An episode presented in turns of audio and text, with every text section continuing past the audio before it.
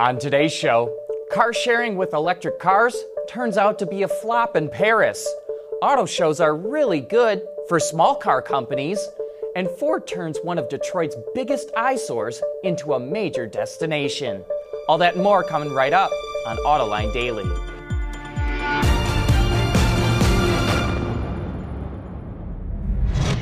This is Autoline Daily, the show for enthusiasts of the global automotive industry. As automakers, tech companies, and startups rush to get involved in mobility services, here's a word of warning. Bike sharing took off in Paris in 2007 thanks to a company called Velib. A few years later, Autolib launched an electric car sharing company. They seemed to be an instant success, but now both of them are in serious financial trouble. So, what went wrong? Well, Autolib's electric car rentals required expensive new charging stations and took a long time to recharge. And Velib faced aggressive competition from cheaper bike sharers that did not require you to return the bike to a docking station. The city of Paris is currently holding talks regarding the end dates of both programs. Auto shows around the world are in trouble as a growing number of car companies are dropping out of some of them. But a study from Foresight Research suggests that auto shows are really good for smaller car brands because they get outsized exposure. Foresight says Fiat only sold 35,000 vehicles in the U.S. market last year, but 1.1 million auto show attendees could remember the Fiat display. It says auto shows increase people's likelihood to consider brands like Maserati, Alfa Romeo, Fiat, Smart, and Mitsubishi. Dana is a traditional supplier that makes axles, but it's also getting heavily involved in electrification for trucks. It just bought a company called TM4 that's based in Quebec and makes electric motors, power inverters, and control systems. Dana has developed e axles where electric motors are bolted directly to the axle to eliminate drive shafts. By acquiring TM4, Dana will be more vertically integrated, which will cut costs and boost profitability. Still to come, Ford is converting an iconic old train station in Detroit into a hub for its autonomous and electric vehicle development. AutoLine Daily is brought to you by Bridgestone Tires, your journey, our passion. Dow Automotive Systems, advanced materials that deliver better results. And by Lear a global leader in automotive seating and electrical systems. There's a new king of the hill standing atop Pikes Peak.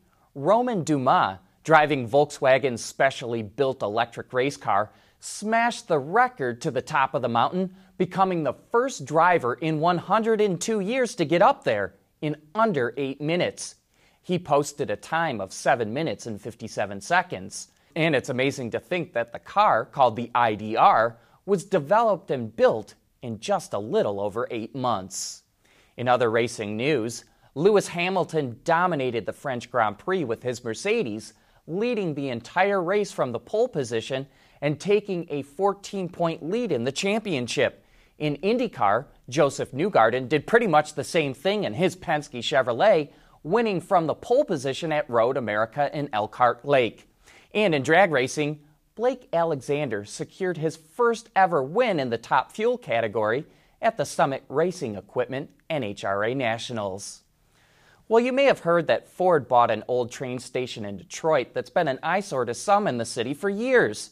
It's going to rehab the station and turn it into a center of development for electric and autonomous cars.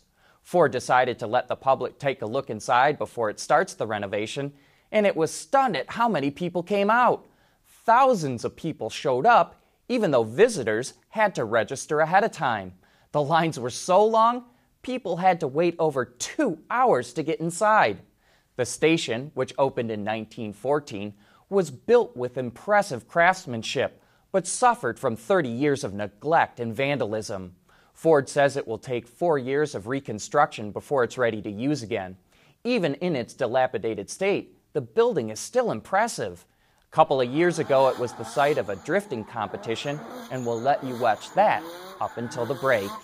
Coming up next, graphene is a truly breakthrough material, and one company is using it to keep passengers comfortable.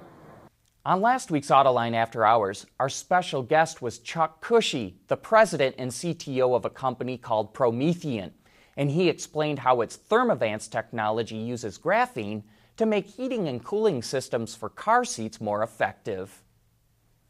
There are different methodologies used today. One is yes, you can have a heat mat, you know, for the heating, and then you can ventilate, you know, through holes, perforations using a fan, perforations in the leather, say. Uh, and you can actually also have a solid state heat pump that cools air and puts it through perforations. And we take, as I mentioned, a little different approach. We take the graphene and put it directly under the seat cover, uh, such that uh, you know we just pump heat directly out of the individual. So, or we can heat with it. It's it heats or cools. All right. When you say pump heat out of the individual, okay. Yes. So I'm sitting in a seat right now. Yes. And if this were set up here, it would draw heat out of me, or it, it would just would. be my natural. No, it would draw heat out of you. That's and, why it is so effective. And, that, and, that's that's by using the, the, the thermoelectric material, right? Well, it's the graphene is what's underneath the leather, let's say. Right. And so, yes, but it's a solid state device that, let, that pumps the heat out of the graphene, first of all. And then the graphene is cold, and you're sitting on, you know, just a layer or two sep- separates you from that graphene. So we actually just, and, and, I use the term pump. I could use other words, but, you know, uh, generally that's what's used. You know, it pumps the heat out of your body. And we can pump about 15 watts with one surface out of your body.